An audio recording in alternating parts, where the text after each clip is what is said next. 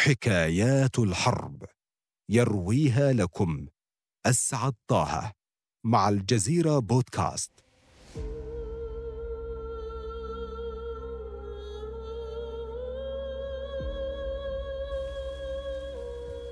أعطوني ثلاثمائة طائرة وسأغير مجرى الحرب.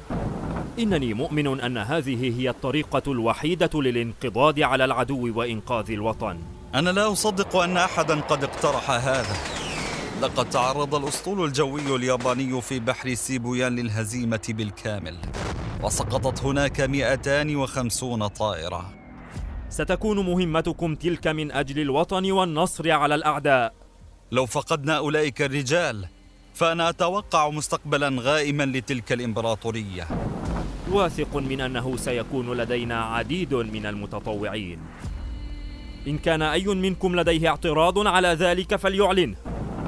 أما الموافقون فليرفعوا أيديهم.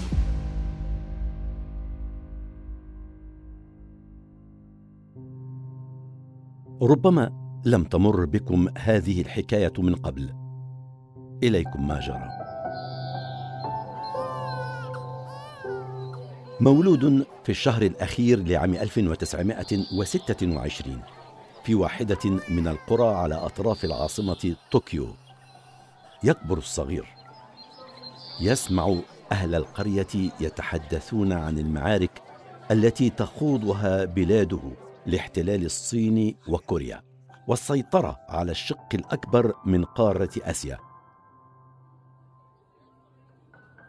يتفتح ذهنه مبكرا على الحرب وحكاياتها. في مدرسته يجبر على تعلم الكندو وهي رياضة قتالية قاسية. يكرهها لكنها تكسبه قوة بدنية مميزة. يحل عام 1941 وفي شهره الأخير يبلغ الصبي خمسة عشر عاما. ينصت إلى الإذاعة اليابانية وهي تبث إعلان الإمبراطورية اليابانية الحرب على الولايات المتحدة وبريطانيا.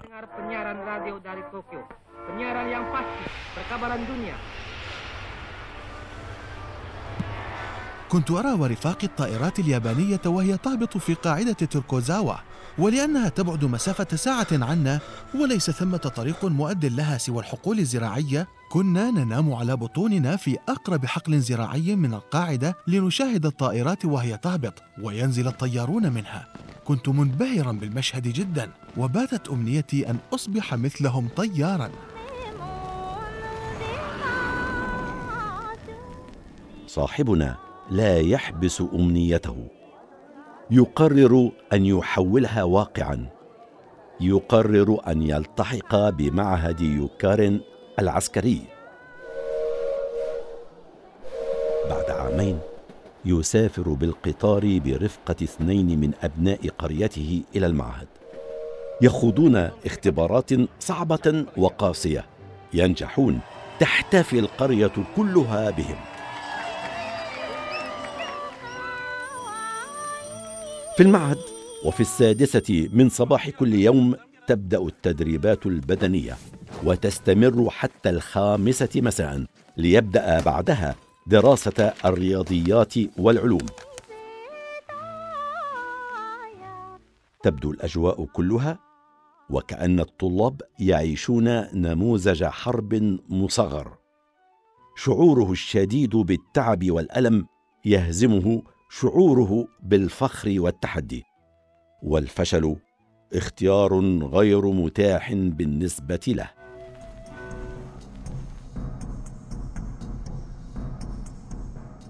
لكن الحقيقة أن الحكاية تبدأ قبل ذلك.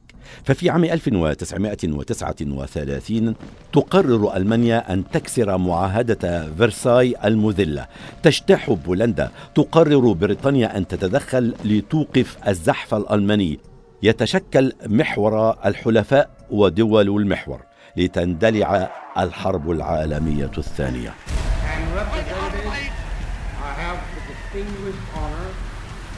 Dès qu'on sut frapper d'une balle de revolver à la base du crâne, صحيح أن اليابان في أقصى الشرق من الخريطة وبمنأى عن المعترك لكن الإمبراطورية اليابانية تعاني من نقص في النفط وفي موارد طبيعية أخرى كما أن الإمبراطور يرغب في التخلص من النفوذ الأمريكي في المحيط الهادي.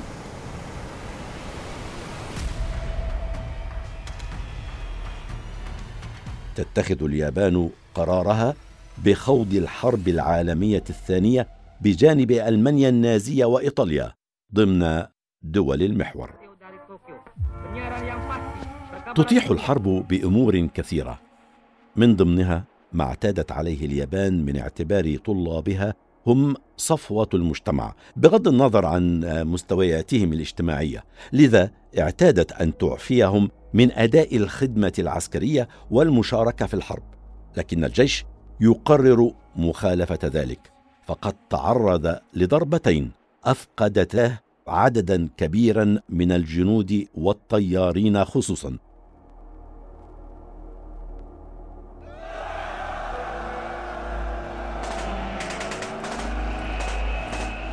الأولى في يونيو حزيران من عام 1942 حين تعرضت اليابان في ميدواي لواحدة من أبشع الهزائم أمام القوة العسكرية الأمريكية المتفوقة تكنولوجيا فيما أسطولها الجوي قديم ومهمل.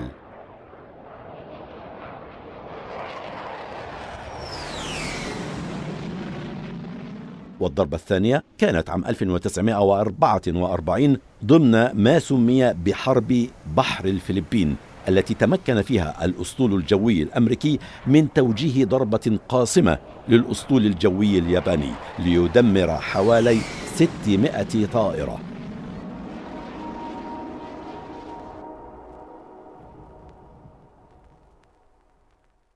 في هذا العام أيضا وفي إحدى مكاتب القيادة العامة للجيش يدور حديث مهم. أعطوني ثلاثمائة طائرة وسأغير مجرى الحرب. إنني مؤمن أن هذه هي الطريقة الوحيدة للانقضاض على العدو وإنقاذ الوطن. ماذا ستفعل بها؟ الفكرة هي خروج طائرات عسكرية في رحلات ذات اتجاه واحد. يتحرك الطيار نحو هدفه العسكري ويسقط عليه ليحطمه ويحطم طائرته هناك. أقترح أن نسمي تلك الوحدة وحدة الهجوم الخاصة. واثق من أنه سيكون لدينا عديد من المتطوعين. ذلك مثل النحل أيها السادة. إذا ما لدغ أحدهم لحماية عشه فإن حياته تنتهي. تقدم النحلة على عض فريستها وهي لا تهتم بحياتها فقط من أجل الوطن. الفكرة التي اقترحها أوكامورا ليست غريبة على التقاليد العسكرية اليابانية. فالجندي الياباني يعرف جيدا عادة هاراكيري أو قطع أحشاء البطن التي كان ينفذها محاربو الساموراي إذا ما تعرضوا للهزيمة والحصار.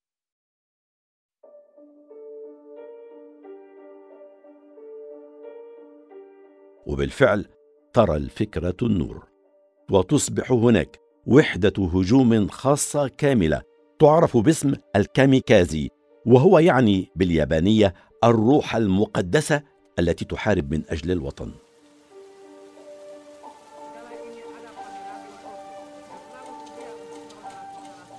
الإعلان عن طلب متطوعين ليصبحوا من طيار الكاميكازي يملأ أنحاء اليابان. يتوافد المتطوعون من كل مكان حتى يصبح عددهم أكثر من الطائرات المتاحة رغم أن هناك كثيرا من الضباط الذين يرفضون تلك الفكرة. أنا لا أصدق أن احدا قد اقترح هذا. كيف يمكن أن أضحي بأفضل الطيارين في مجموعتي؟ لو فقدنا أولئك الرجال فأنا أتوقع مستقبلا غائما لتلك الإمبراطورية.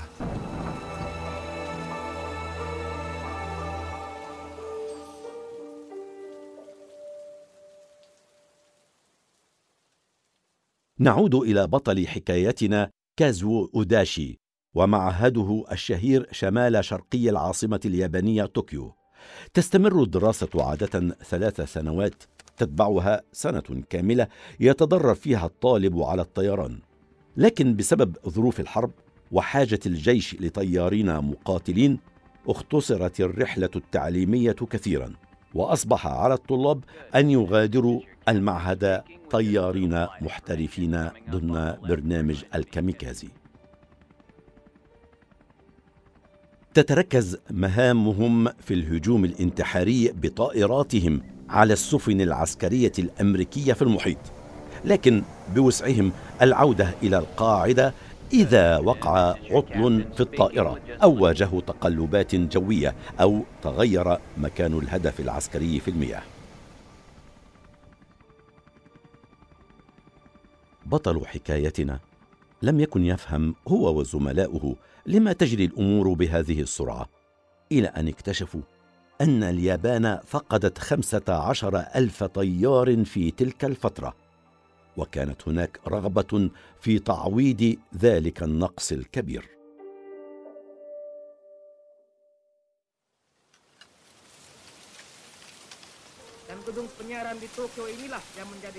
يكلف كازو بأول مهمة له وهي في تايوان ينتقل بعدها إلى الفلبين. لكنه يفاجأ أن المكان المتواجد به الطائرات ليس بقاعدة عسكرية وإنما ساحة واسعة من الأرض الخضراء. ليس بها أي تحصينات تغطى فيها الطائرات بغصون كبيرة من الأشجار حتى لا تكون في مرمى الاستهداف السهل.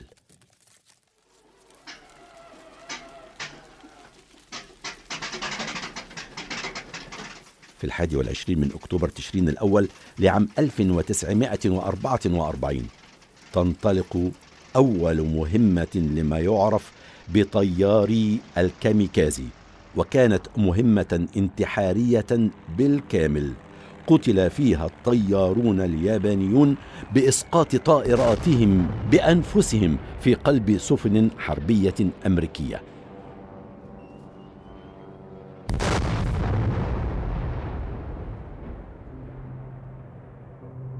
وبعدها بيومين فقط. يتحرك صاحبنا كازو بطائرته مع رفاقه في مهمة عرفوا أنها دعم عسكري جوي. ولم يكن يعرف أن مهمات الكاميكازي كانت قد بدأت قبلها بيومين فقط. ولم يكن هو أو رفاقه جزءا منها بعد.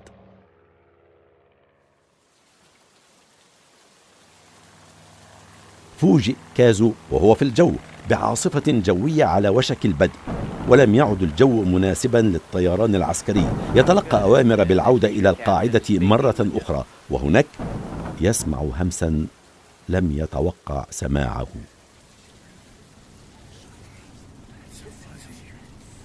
لقد تعرض الأسطول الجوي الياباني في بحر سيبويان للهزيمة بالكامل وسقطت هناك 250 طائرة.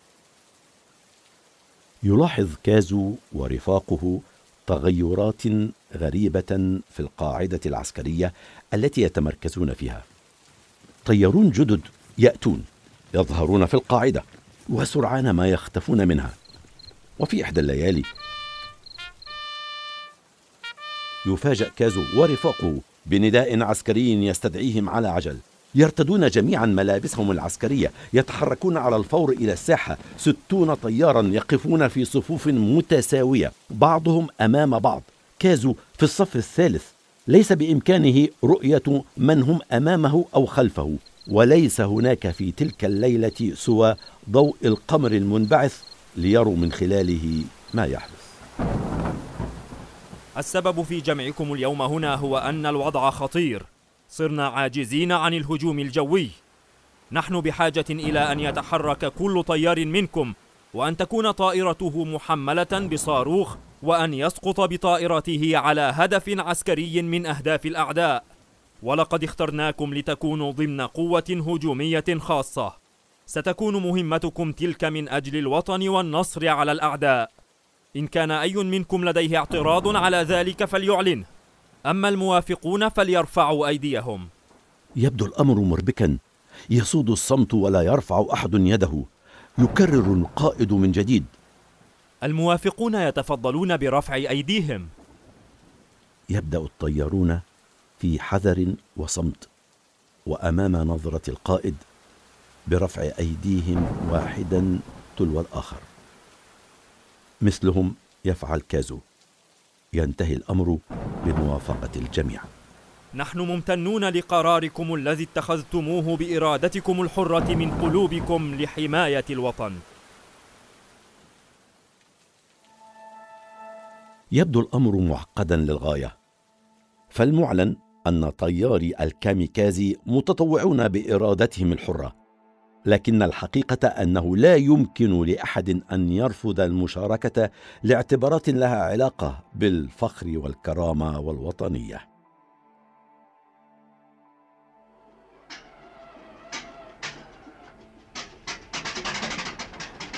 في صباح الخامس والعشرين من أكتوبر تشرين الأول لعام 1944 يشهد كازو بنفسه تحرك سرب طائرات كاميكازي نحو أهداف أمريكية محددة. يشير إلى رفاقه بيده يودعهم وقلبه ينبض بخوف. يعرف أنه سيكون في مكانهم هذا قريباً. وبالفعل يصل إلى كازو رسالة بأنه ضمن مجموعة الكاميكازي المقرر أن تقوم بعمليتها في الرابع عشر من أغسطس آب من عام 1945 إذا فقد تقرر مصيره. كل يوم يخرج من بيننا من عليه الدور في مهمة الكاميكازي ونحن نعلم أن هذه هي آخر مرة سنراه فيها. فإذا ما عاد أحدهم بسبب تعطل المهمة أطلقنا تنهيدة تعجب مصحوبة بجملة أوه أما زلت حيا؟ في بداية عام 1945 وبسبب سوء التغذية وقلة النظافة يصاب كازو وعدد من زملائه بالملاريا ينقلون إلى خارج القاعدة للتعافي. لكنه لا يعود إلى مهامه القتالية المعتادة إلا نهاية فبراير شباط وفي كل مرة يتوقع أن تسند إليه مهمة انتحارية قبل الموعد المتوقع في الشهر الثامن. فالخسائر في صفوف الجيش زادت عن نصف مليون جندي. يبلغ بأن مهمته المقبلة ستكون في تايوان.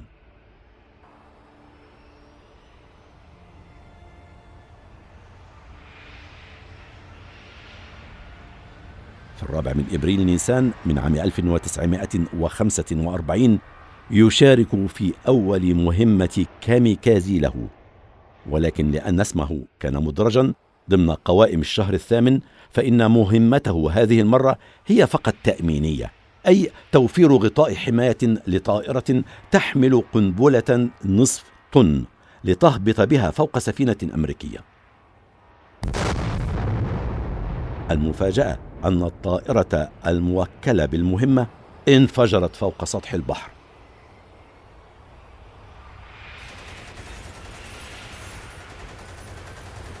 وبعد مجموعة من الاشتباكات الجوية وفشل المهمة ينجو كازو بأعجوبة لم يصدقها هو نفسه. يعود إلى القاعدة وعلى مدار الأيام التالية تصبح تقارير الموت هي روتينهم اليومي بين معرفة عدد الطيارين الذين قتلوا ومن عادوا. للغرابة لم أستطع أن أفهم كيف استطاع قلبي الصمود خلال تلك الفترة ولم ينهر. كيف استطعت رؤية ذلك الخط الفاصل بين الموت والحياة ولم يجن جنوني وأنا أعرف أن كل واحد منا ذاهب في مهمة لقتل نفسه وليس ليحارب. كنت أعرف أنني سأموت داخل طائرتي. لكنني عملت على تجاوز ذلك الشعور ومضيت في طريق اللحاق برفاق الراحلين. لم أكن مستاء. كانت بالنسبة لي مجرد نهاية حتمية لا مفر منها. وعقدت العزم على الرحيل إلى ذلك المصير بخفة قدر استطاعتي.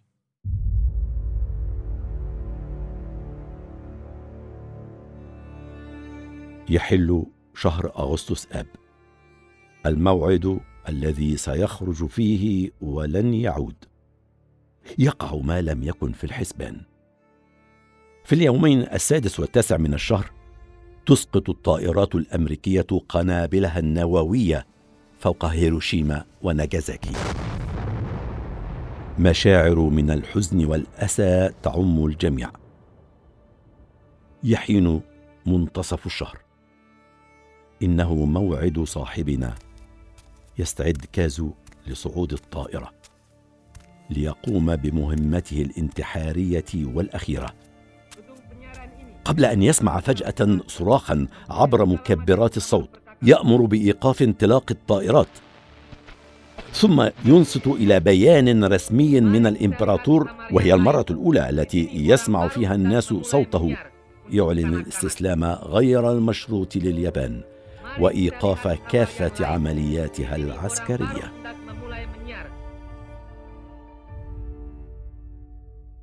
إلى هنا تنتهي الحكاية لكن حكايات الحرب لا تنتهي ابدا. أسعد طه. استمعوا إلى بودكاست حكايات الحرب عبر أبل بودكاست وجوجل بودكاست وساوند كلاود. فقط ابحثوا عن الجزيرة بودكاست وشاركوا الحلقة مع أصدقائكم.